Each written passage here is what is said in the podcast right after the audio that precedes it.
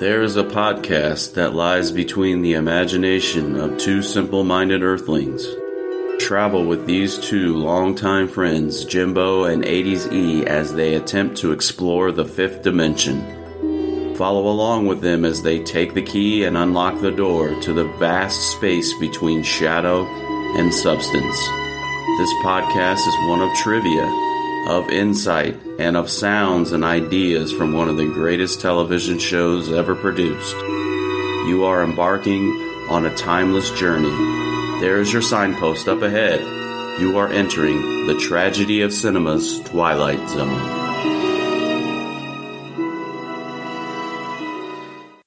This is Africa, 1943. War spits out its violence overhead, and the sandy graveyard swallows it up. Her name is King Nine, B 25 medium bomber, 12th Air Force. On a hot, still morning, she took off from Tunisia to bomb the southern tip of Italy. An errant piece of flak tore a hole in a wing tank, and like a wounded bird, this is where she landed. Not to return on this day or any other day.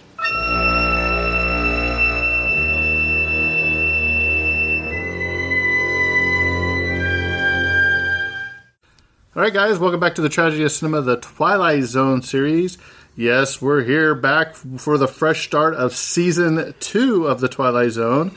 I'm your host, Jimbo, and once again joined by the interdimensional being known as 80Z here from the fifth dimension 80s. and uh, two booths, one podcast today. Yeah, we're on we're on remote. We're on remote. We're out in the desert here, so we're uh, Right. We're a two man band today, but it's just in two separate facilities. So, yeah. Eric's good to have you back, ready to get going on season two again. Really enjoyed season one. Um, we, we, we learn from our mistakes as we go along, and hopefully people still stick by us till the end. So, Yeah. here we go. Season two, episode one King Nine will not return. All right. You want me to take it away? King Nine will not it return. Okay. King Nine will not return. This is the Twilight Zone season two, episode number one. Uh, it was directed by Buzz Kulik, and it, of course, uh, was written by Rod Serling. And featured music is original score by Fred Steiner. And our original air date for this particular episode was September the 30th, 1960 and the total production costs come in at a steep whopping $61,812.53, which I think up until this point might be the most expensive episode that uh, went into produ- production so far. And just for a little fun fact, when we adjust that for inflation, we're looking at $571,279.34 in today's dollars. And by the way, inflation is growing by the minute. Um, so it, it might even go even a little bit higher by the end of this year. Um, so that is an 824% uh, gain when you uh, adjust it for inflation, uh, 824% increase. Um, so, Jimbo, the cast is pretty short in this particular episode. Why don't you go ahead and take that? Sure, we have um, Eric's grandpa, the great grandpa, Bob Cummings. No relation. No, no, no relation. Not that he does know of. I told him to bust out Ancestry.com uh, dot com and see if he could find out. But he Right. plays Captain James Embry. Uh, he was famous for the movie Dial M for Murder, where he played Mark Halliday back in 1954. Gene Lyons as the psychiatrist. Um, he's uh, been seen in Star Trek, the original series in 1966, where he played Ambassador Fox. You had Paul Lambert as the doctor. A really cool fact about him is he was actually an Army Air Corps lieutenant in World War II. Okay. Um, but he's also best known for Planet of the Apes, um, where he was the uh, Ministrock in 1968, and he was also in Spartacus in 1960, where he played Gannicus. Uh, Richard Lupino played Blake, and Jenna McMahon as the nurse. Now, the interesting fact about Jenna McMahon is she did a lot of writing for a lot of TV shows, and these, some of these are Mama's Family, uh, Soap, Carol Burnett Show, Oh, wow. The Facts of Life. Uh, she was the creator of Facts of Life. wow. Uh, and she was also on an episode or uh, directed episode of uh, Diff'rent Strokes. So Oh, yeah. very popular writer um, for her time. I mean, that is some really great shows that she came up, with, especially Mama's Family and even The Facts of Life. You know what I mean? I thought it was great. Yeah, so that's there you have it. That is your cast. Yeah, that's a pretty big collection of uh, sick 70s and 80s sitcoms. Are pretty notable, at least for her only having basically like two lines in this episode. That's that's pretty neat. um, let's move on to the uh, the uh, well, just as tech specs here, I guess. Uh, you know what? I'm not even really going to go over there because they're pretty much the same. 25 minute runtime, mono, all the things that we've uh, normally touched on. The aspect ratio is 1.33 to 1, uh, which is interesting. This is a well, this may be a rabbit trail, but for the new Seinfeld, I guess a lot of people are complaining because it just went to Netflix that they changed the aspect ratio.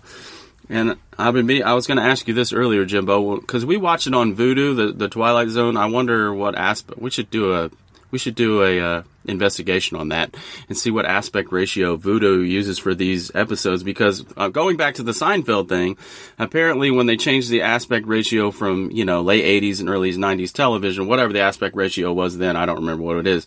Some of the scenes and some of the comedy, people were complaining the the object comedy was getting cut off when they transferred it over. I thought that was thought that was interesting. Well, don't also forget that you can change the aspect ratio on your TV screen by itself Right, anyway. right, right. So you can go from a 16.9 to a whatever, you know what I mean, on your TV zone. But also, I think it's we need to point out with Twilight Zone in season two, especially uh, not in this episode, but in future episode, this is where they tried to cut some of their budget by Yep. using handheld video camera footage. And the sad thing about that is some of those that were shot were fantastic stories.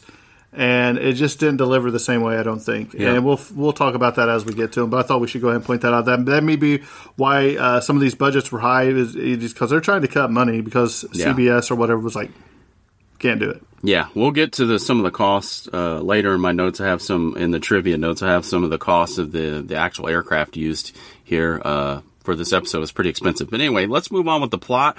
the um, The plot reads as such: the the plot of the downed B twenty five.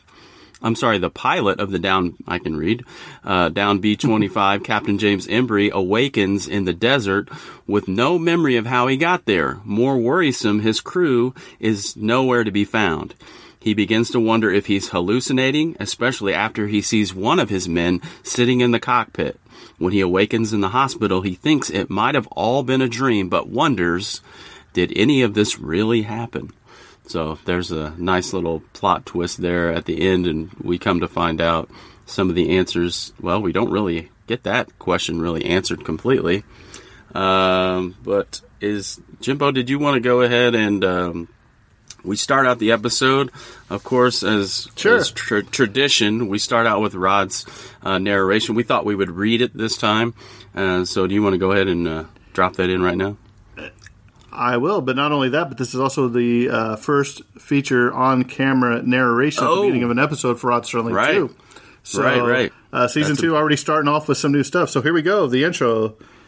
This is Africa, 1943. War spits out its violence overheard or overhead, and the sandy graveyard swallows it up. Her name is King Nine. B 25 medium bomber, 12th Air Force. On a hot, still Monday, she took off from Tunisia to bomb the southern tip of Italy. An errant piece of flak tore a hole in a wing tank, and like a wounded bird, this is where she landed. Not to return on this day or any other day.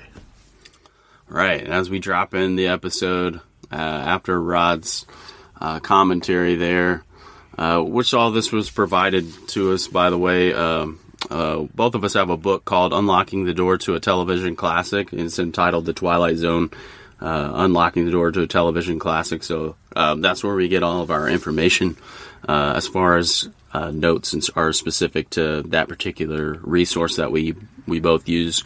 But as we drop in on the episode, we see uh, parts of an airplane just strewn all about on. Uh, well, we're in the desert, which I guess it's important. Let me just drop this in right here because it, it, it fits so well.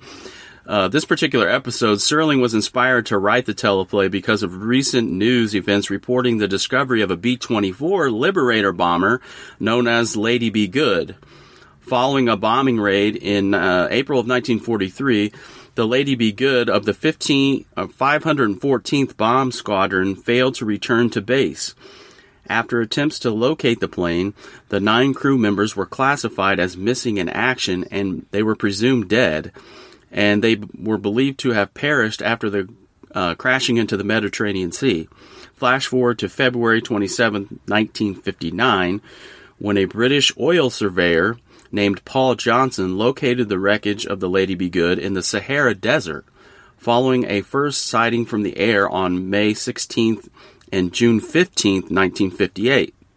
The plane was broken into two pieces it was immaculately preserved, with functioning guns, working radio, and supplies of food and water. No human remains were found near the aircraft, uh, nor parachutes found. Uh, this episode of The Twilight Zone was not only uh, film inspired by the Lady Be Good incident, a 1970 made for TV movie entitled Sole Survivor, uh, concerned the ghost of the B 25 bomber crew that crashed in the Libyan desert, and uh, a 1964 novel, Flight of Phoenix, uh, excuse me, Flight of the Phoenix, featured a similar premise, but the plot does not involve ghosts, strange visions, or a lone survivor. Instead, the story concerns a group of survivors who would crash land into the desert and must resort to an air arrogant aeronautical engineer to help repair the craft and seek uh, escape route. So I thought that was interesting that Rod's whole premise was based on a, a real life event of this crash B two. Wouldn't that be cool? Like to come back from World War II and it's like what 1958, 1957, and find that thing completely preserved with all of its working guns and and yeah, but, I'd be calling um, the Antique Roadshow. Let's see how much we can get for this bad boy, yeah. right? it kind of it kind of reminded me of uh, Lost. Like I know you're a big fan of mm-hmm. Lost, and like kind of the premise of how the plane crashes on you know. But I guess that was like on a desert island though. But that would be really cool to see something like that completely preserved uh, and and fully intact. I thought that was an interesting inspiration for Rod. So we come back to the to the episode, and we are in the opening of the episode this particular Captain James Embry, he's lying on the desert floor, if you will, in the sand, and all of the airplane parts are strewn all around. And he's really wrestling with him. You know, there's, there's kind of this vacillating back and forth between an inner monologue and shouting things out loud, right? So yeah. he, he, he really starts uh, with the inner monologue early in the episode. He says, "Oh yeah, I remember." He's trying to remember all of the events of how he got to the where he's at, and he's like in the middle of you know this plane crash, and he's trying to remember how he got there, and he's going in his mind. He's trying to come up with some kind of idea of how he got to where he's at. He doesn't know if anyone's alive, and there are like a lot of questions that surround uh, what's going on right now. And that's really, I guess, would be the, the meat of the whole entire episode. The main thrust of the episode is him, you know, sort of going in and out of uh, his inner monologue versus saying things out loud, and he's hallucinating, and it's really hot, and there's no water. Um, Jimbo, do you want to jump in? Anything interesting or uh, something that jumps out to you early? Yeah, this is we've talked about this before, but when you're a solo actor like this, it's really hard to get into the episode. Uh, mm-hmm. I'm not saying that uh, Bob Cummings didn't do a j- good job here, man, but it, for me, it's really hard for when they have these solo um, actors on here. You really yeah. have to, and, and then not only that, but they start talking to themselves. You know what I mean? Yeah. Um, yeah. If I was in that situation, I don't know if I'd necessarily be talking to myself. You know, I'd still be trying to figure out what's going on. But it, but it is uh, for the viewers um, I guess courtesy, being able to put words, have him talk, kind of to walk you through what's going on through his mind and everything as he's trapped there. Yeah, I'm with you on that. I, I definitely prefer the episodes where there are dialogue between people and their the cast is a little bit larger because it helps you stay focused and you know kind of helps pull you in on the episode. Uh, on these solo acted episodes, it is kind of difficult to to hang with a you know 20 minutes but yeah, for sure, um, Bob Cummings did a, a really good job, and you know, Rod had a lot of high praise for him in all of the resource material that I, I've looked at. He really regarded Bob Cummings very highly and his acting ability, and you know, uh, he has nothing but praise for him. And he does do a great job. You know what I was thinking? I was going to ask you this the, the other day. What if they remade this episode when we talked about this earlier before we started the podcast? It, Bob Cummings is believable, but but like, what if you remade this episode and you put Joaquin Phoenix in? You know, just with like the association with like say the Joker and having somebody going back and forth and hallucinating and basically borderline schizophrenic and you know he's all of the elements are beating down on him and stuff and oh, I definitely know, could see him pulling it off. Yeah, I think that'd be pull it off. that'd be really cool uh, because I mean, like, yeah, Bob Cummings did a great job, but it, it is it well, is I mean, hard to follow. Well, I mean, if if they remade it and they wanted to even uh, bring it more modern day, you could say the Desert Storm War, and have somebody right. find a plane from Desert Storm or something. So right. Um, so we're in the King Nine's fuselage as we move along, and they're static on some headphones here, and he calls for help, and he's calling Mayday, Mayday. He's calling out the the the, the radio has a little bit of static on it and he really just kind of stumbles around uh, the airplane, calling out for, you know, his. Um, what would you be at like his other the people that are in his under his command he's calling out for all of his men and he's calling them out by name and uh, blake he calls uh, you know probably a hundred times he just yells his name out loud you know and it's kind of the he's kind of just trying to come to grips with what's going on and trying to get uh, you know some stability and trying to formulate a plan.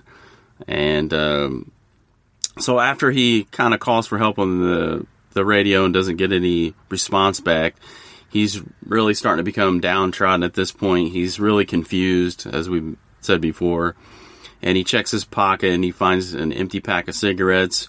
And then this inner monologue begins again, and he's he feels utterly responsible for what's happened uh, to his crew. And he tries to calm himself down and say, Easy now, I'm in charge. There's got to be a solution to this problem. There's got to be a logical explanation. And, you know, he, he kind of does that throughout the episode. Um, then he goes from yeah, they out. Spend a lot, Sorry, Jimbo. Go ahead. They spend a lot. They spend a lot of time with him just wandering around looking for yeah, crewmates. That eats up a lot and, of time. And it was starting to take me out of the episode yeah. because you're like, come on, you know, we, we understand he's he's stranded here and he's looking for his crewmates. Right. And then I think we're coming upon the part where he goes outside of the thing and he finds a water canteen uh, of one yep, of his yep. crewmate. Mm-hmm. I think it was Klein, if I remember right. Right. Uh, so He's, he finds it on just, the ground and it has Klein's name on it, right? And then it turns really like just ominous. a lot of wandering, a lot of wandering around for me. You know yeah, what I mean? Yep, yep. And then, but he does. There, there is a point where he looks back to the cockpit of the King Nine, and he sees Blake sitting in the cockpit, or Blake's ghost, if you will, and he yells out, you know, his name, yells out to Blake, and then Blake vanishes.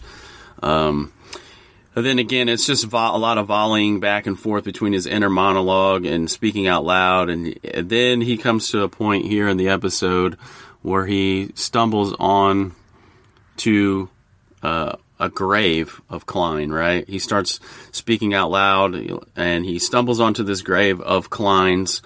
And then he says something like, you know, rest in peace, rest in peace. And then we get a, this is actually an interesting piece in the episode because we st- he we start hearing jets flying overhead. All right, and we get some a little bit of insight into the twist. Jimbo, go ahead. Right.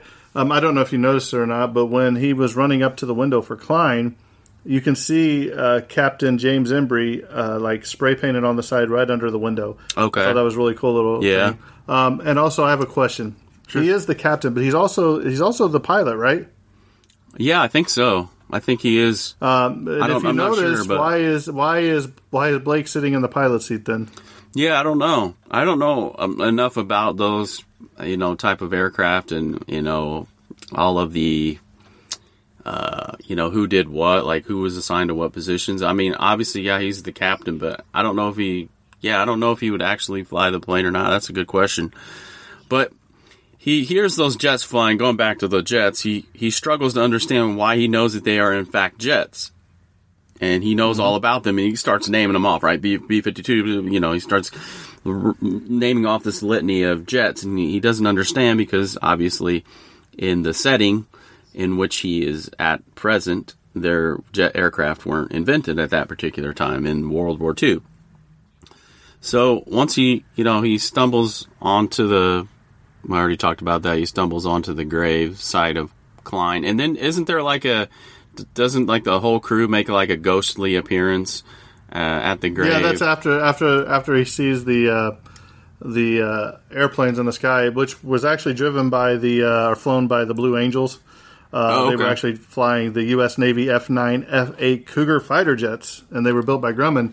But yeah, this is where he's still. Uh, he's like, "Come on, guys, it's not funny." He's starting to crack under pressure, Yeah, and I think he walks a little bit away from the airplane, and this is where he sees all. I think was it six or seven of them uh, lined up there.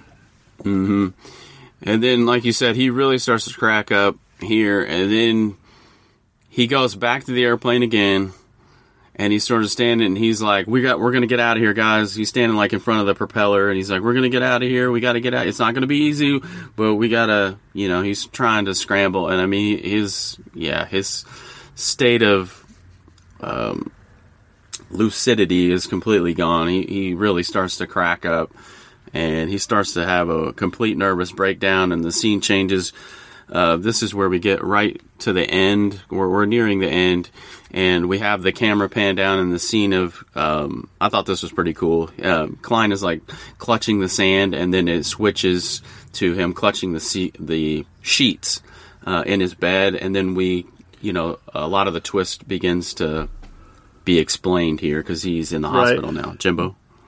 But I do think we missed an important part. Is he he was looking Okay. for the still, and he hears that he hears that clinking, and he walks over that top of that sand dune, and there's that cross in the sand that has the helmet of one of the persons on Yeah, it. that and was Klein's Sergeant grave. William Klein. Yeah, it says Yeah. died on injuries received in a crash, fifth of April, nineteen forty three. It says rest in peace, buddy, and it's signed the crew.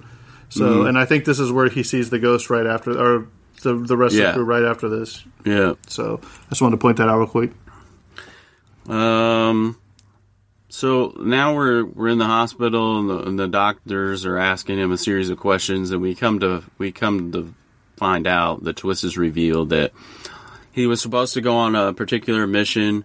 Uh, was he sick, or I can't remember. For whatever reason, he didn't go on the particular mission, and uh, all of the guys in his crew died on that mission. Yeah. and he, I guess it's you know his conscience has bothered him. Oh, that's right. He saw a headline in the It's newspaper. a newspaper article. Yeah, and it, it sort of triggered that memory that he's been kind of suppressing uh, for most of his life, and you know he feels guilty, horrible guilt and responsibility for all of his crew members, uh, you know, dying on that particular mission, and it sort of triggered all of those things, and kind of sent Yeah, it's been into seven. Yeah, go ahead. It's been 17 years the, since uh, the the crew vanished and the or the fighter went down. So they just found it 17 years later, and it's made like the front headlines of the newspaper. So it's big news now, and he just he just couldn't take it. He's had a mental breakdown, if you will. Right. And then in the final twist of the episode is revealed when the nurse brings Embry's clothing to the doctor and uh, she puts like his shoes up on a table and sand falls out of his shoe. And the question you're left with was uh, Was Embry really there? Did he travel back in time or was this all big, just sort of a, uh, a dream or a psychological nervous breakdown or whatever? So that's pretty cool. Little twist at the end. So, Jimbo, do you have trivia that you want to knock out? Um, I do. Um, I think something we need to talk about is just the entire amount and time it took to get the airplane actually there and what all they went through. Mm-hmm. Um, you know, they, they actually bought it from a, a military surplus store, which they said they purchased for I think twenty five hundred dollars, if I remember correct. Yep. Um, they had to disassemble it. Then they had to transport it to the desert location, and then they had to reassemble it on site. So just the time and cost and, and all that going on with that, I think would be crazy. Mm-hmm. And then I think you might have mentioned any... this earlier. Uh, the planes shown flying are U.S. Navy F F nine F eight Cougar fighter jets, flown by the uh, Blue Angels uh, team, uh, and they were built. Have you by... ever seen the Blue Angels? I have not. Um, I've always thought about or wondered about going to like an air show or whatever, but I've never actually uh, been to one. So another, I got a couple more trivia facts. A nurse was on hand for this particular episode to care for anyone who might suffer from uh, heat exhaustion while on location. The episode came in at about uh, fourteen thousand dollars over budget. Five thousand dollars of the overage was because the King Nine's location and transportation expenses. Jimbo, you touched on that a little bit. Um, I guess temperatures back to the, the nurse. I think uh, the the temperatures were reaching well over 100 degrees uh, on shooting location. Um, Captain Embry, played by Robert Cummings, is said to be 41 years old in this episode. Cummings himself was 50 at the time of the episode, so he looks um, pretty young in this episode. And then Jimbo, you talked about this earlier on in the episode uh, about this being Rod Serling's first uh, appearance. Well, technically it was in the last episode of season one, but this would sort of being more of a standard tradition that uh, Serling would do his narration and he would be on camera for it. Um, Serling was nervous when standing in front of the camera. Uh, he was tensing up when filming for the uh, when episodes commenced. While he looked tall on the screen, his height was five foot five, and with nothing on camera of specific height to uh, purposely compare him with. Much of the television audience was unaware of this fact. I really don't like to do the hosting. This is Rod speaking. He says, I do it by default if I have to, it, he, as he explained to one reporter from the United Press in 1963. So apparently, Rod was uh, only five foot five, and he really didn't actually. He tensed up and really didn't like doing the on-screen narration, but you know he felt like it was something that he was compelled to do. Um, one other thing, uh, for Rod Serling to make a dialogue in the script as true to form and preventing viewers who served in the U.S. military from laughing at what could be obvious mistakes, Serling consulted the DeForest research at Desilu uh, Studios, the verbiage of an American reporting a missing aircraft in the operations room, and dialogue from a pilot of a downed aircraft were given careful attention. Uh, to do the research cost, it talks about how much it was like fifteen dollars uh, that he paid a consulting firm for Desi Desilu Studios. I guess it might have been like comprised of former uh, Air Force officers or whatever, so that he could he wanted to dial in the uh, the actual dialogue and what that would sound like, so that it wouldn't seem ridiculous to uh, veterans or whatever when they aired the actual episode. Well, that brings me up to another point. Um, there's mm-hmm. several things, um, you know, if they didn't want to get laughed at, then there's several things that they've obviously uh, didn't pay attention to or, or, say anything. One of them is, you know, when he's naming the crew, the captain's naming the crew, and mm-hmm. their assigned tasks that they do, mm-hmm. he doesn't mention a bombardier. You know, it's a vital crew member on the medium bomber. Um, also, Embry names Connors as the tail gunner, but when he goes around the aircraft, there's no tail gunner position. Ah. Um, there's only a plexiglass uh, w- glass window on the tail. Mm-hmm. And, you know, um, also they said that um, if military personnel were in the desert like this, they wouldn't be wearing black, dark clothing. They would be wearing khaki uniforms mm-hmm. f- for the heat. Okay. Um, so I'm kind of wondering, you know, even even like the, the the turrets on this gun or the, the, the, the gun turrets for this plane are different than turrets actually used on these bombers. So, and then also like the tail number painted, they said is uh, for the B twenty five on on the show is forty two dash uh, three two three five nine, but it should have been written as twenty three twenty three fifty nine. So my question is, if they went through the expense of getting a official uh, spokesperson or whatever from Desilu Studios then some of the stuff that they didn't want to get laughed at as obviously big mishaps as they go. Yeah, yeah, that those are those are pretty big. So maybe they should have paid more than fifteen dollars to get more insight right. and research. Uh, one other one thing about Bob Cummings. Uh, uh, apparently, Serling was glowing in his review of his uh, you know, his portrayal here. He says on on September 21st, 1960, Serling told Cummings, "Your performance in The King Nine is something quite unique, and I think you'll share my pleasure in it."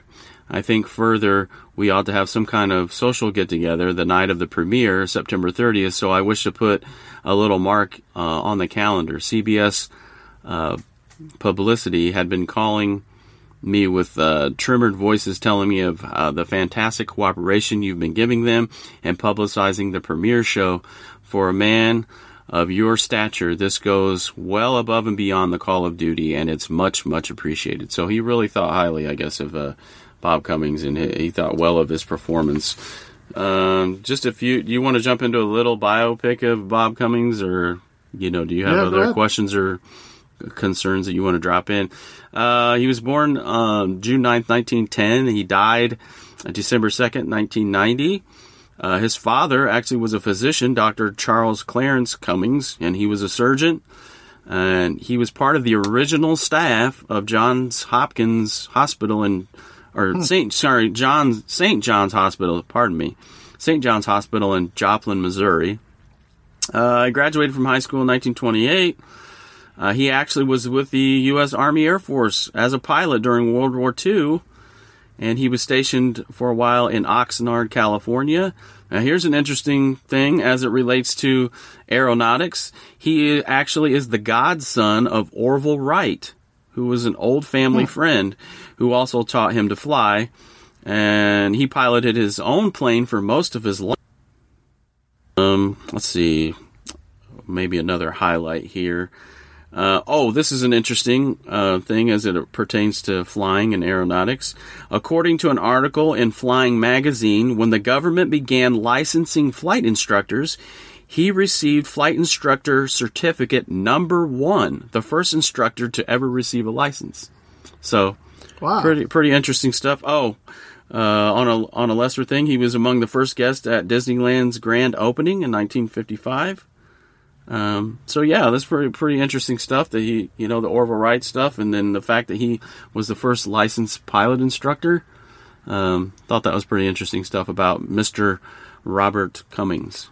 No relation. That's really cool, Eric. You, you, I was going to say you, you, you lifelong family friends with the uh, Wright family. It sounds like. right. I do have a question for you, Eric. Sure. Go ahead. Do you have the uh, uh, Rod Serling's comment at the end of the episode? oh yes, yes to I do. tie it all together. Yeah, we should uh the the outro, if you will. Listen to to Rod's Right. words here. He says, "Enigma buried in the sand, a question mark with broken wings that lies in silent grace as a marker in a desert shrine." Odd how the real consorts with the shadows, how the present fuses with the past. How does it happen? The question is on file in the silent desert, and the answer, the answer is waiting for us in the Twilight Zone. Dun, dun, dun. So, any questions or observations? Anything that you want to? Well, what do you think of the episode, Jimbo? I mean, what's your overall opinion? Likes, dislikes, etc. Well, I'll tell you this. Um, I think it's the best one of season two so far. but it's also the worst one of season two so far since it's the only episode we've covered. I Right. am not a fan of this episode. I, I, I just don't like it. Um, and it's not no fault of Bob Cummings because he he nailed his his performance. It's just it's mediocre at best. Uh, when it comes to the realm of the Twilight Zone, especially uh, with some of the the uh, treats that we were given to in season one, uh, and if this is something that you were trying to bring back to CBS uh, and you want to capture a new audience, I don't know if I would have started off with this one. Fair point. I think it's a a lesser version of Where Is Everybody. I think Rod maybe tried to remake it, and he was trying to revamp it, maybe to make it some of the mistakes maybe that he thought. I don't know. I just I prefer Where Is Everybody if I had to compare them, but there are many parallels. You know, there's a single guy. You know, single uh, guy who's confused. He's trying to figure out what's going on. I just thought the angle of where is everybody with the whole military angle and all that stuff was a much better reveal and twist than this particular episode. Um, you know, I kind of started to besmirch season two, kind of talk it down a little bit in front of Art Toast again, and he corrected me. Oh. and he got a He put you got in his place. Yeah, he really got uh, he gave me a little bit of a one-two punch, and he was like, "What are you talking about? Season two isn't as good as season one." you know, he's like, "There's a lot of good episodes." Which he was right when I went back and considered him. However, this particular episode is not one of my favorites in season two. Uh, I'm with you on that. Did you hear that? Our toast shots were fired. So if you want to respond, so as an opening episode, yeah, I, I I think they could have done a little bit better, like kind of like what you have stated. But I thought it was okay. It was eh. It was it was mediocre, probably at best. It, it dragged in spots, and it's really hard to to carry when you have a, a solo actor trying to carry the whole episode. Uh, no matter who it is, I don't care who you are. It, it's very difficult um, to do, but definitely yeah. agree. So this Definitely one's in the, this one's in the books. right. But the next episode it jumps way better, way Oh, yeah. better. Yeah. So, well, I think that's the episode's coming to a close. Unless you have anything else you would like to add. No, I think I got to everything that uh, concerns the King Nine will not return. Uh, we'll be dropping in. Uh, well, I don't know when we're going to drop our, our next episode. Our scheduling, we're trying to get our footing with our scheduling, but uh, Right. keep posted Um, and uh, we'll be sure to drop one in here shortly. Yeah, we'll drop we'll drop a couple in here in, in a couple days, I'm sure. So, with that being said, I think this episode's coming to a close, and that's a wrap. And 80s, take it away. And cut. Enigma buried in the sand. A question mark with broken wings that lies in silent grace as a marker in a desert shrine. Odd how the real consorts with the shadows, how the present fuses with the past. How does it happen? The question is on file in the silent desert. And the answer, the answer's waiting for us in the Twilight Zone.